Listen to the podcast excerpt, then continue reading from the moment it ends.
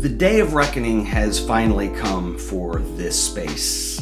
It's not working out. So, if you followed the show for a while, you probably remember that I moved into this space about three years ago. This is the house where I live, but I also work here, and this is essentially a fourth bedroom. It used to be a garage that was converted at some point, and it's been a pretty decent space up until now. And I really feel like the last couple months, everything's just been closing in on me. And what I would really like to have is a separate studio that only functions as a studio where I would go to work and then not live there. Unfortunately, that's not financially possible right now, so I'm gonna have to make the best out of this space. But part of the problem is is just the clutter in here.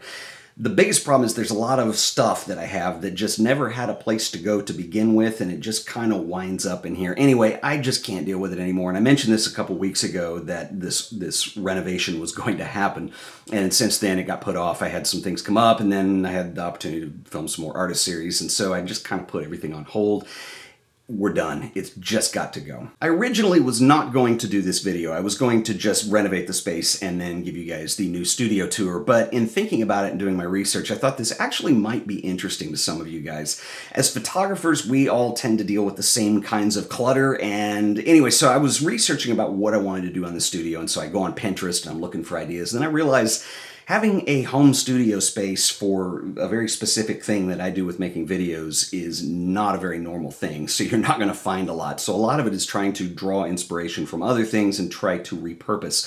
So the first thing I did, we had to figure out what kind of space we have and what we want to do with it. And this is not a huge room. I'm using a wide angle lens so it looks bigger than it is. It's about 13 feet this way by about 12 feet this way, 8 foot high ceilings. That's what I've got to work with. Step one in this process is figuring out how I can work more efficiently without becoming burnt out all the time. And part of the problem is I have one workspace, which is my main desk. And I do everything there. I do behind the scenes business work there. I do video editing there. I do my email stuff there. I do everything in one spot.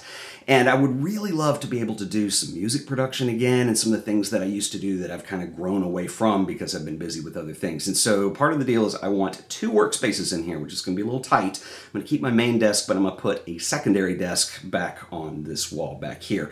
The other problem here is defining where the clutter is coming from. Now, this desk is actually going to go because every time I post something on this, I get comments and people find it kind of disgusting, I suppose, because all the fake wood veneer, the sticker on here is peeling up. I actually like this desk. I've had it since, I guess I bought this in like 1998 or so, so I've had it forever.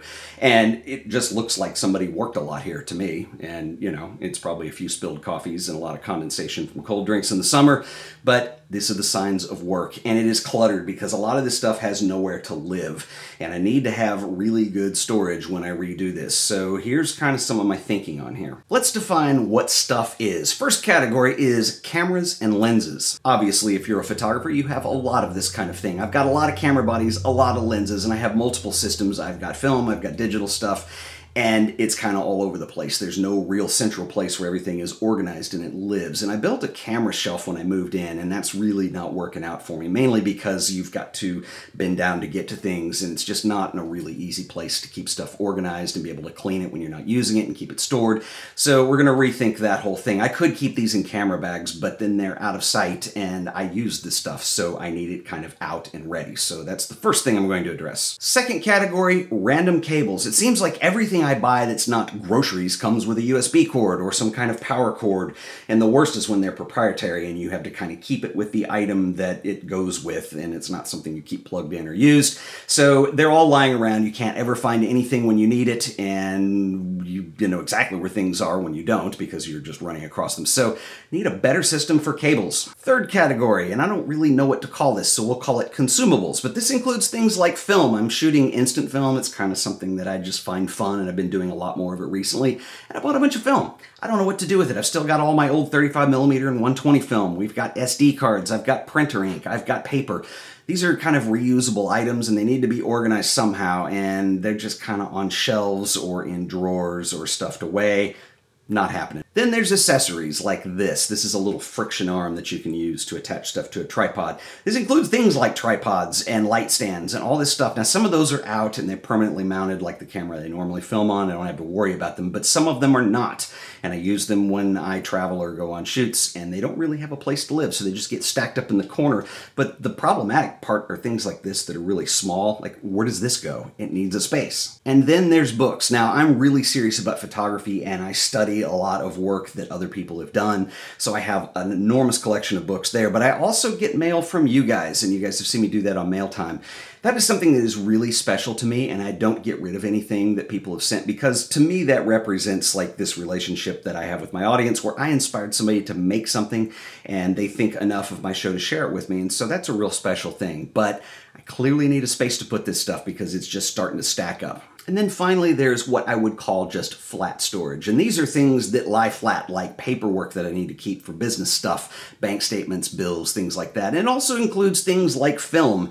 Uh, once it's processed, once I have it bagged and sleeved, you know, where do my negative sleeves go? Where do my prints go? And that's something that I've done an okay job with. Well, I've done a pathetic job at it. It just goes into boxes and things, and so I can't ever find stuff when I need it. It's kind of like the USB cable that's really weird that you need. You need like a USB C with two USB C ends. Where is it? It's in this box full of stuff over here. Okay, so here is the plan. This wall back here, I'm going to remove the freestanding shelves. I like these, but they're not customizable, and I really need something that I can make more my own, and so I'm going to just use these as bookshelves, and I'm going to move them to another room. This entire wall back here is going to be shelving. There is a store in the US called the Container Store that specializes in organization.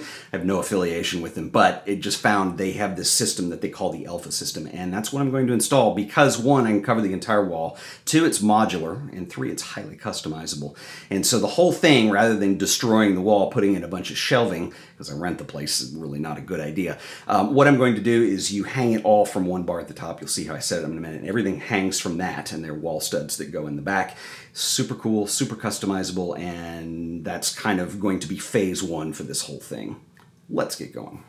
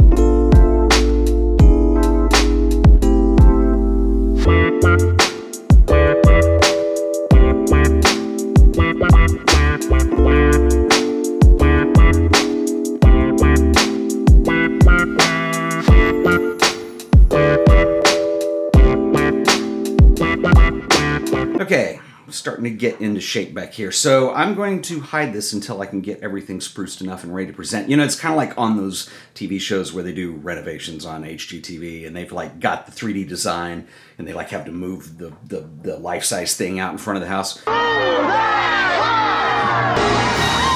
So my drawing isn't all that great. So we will do the big reveal in the next video. You're gonna have to wait till next time. So until then, later. It's kind of like a stick figure drawing, but with furniture. Dang!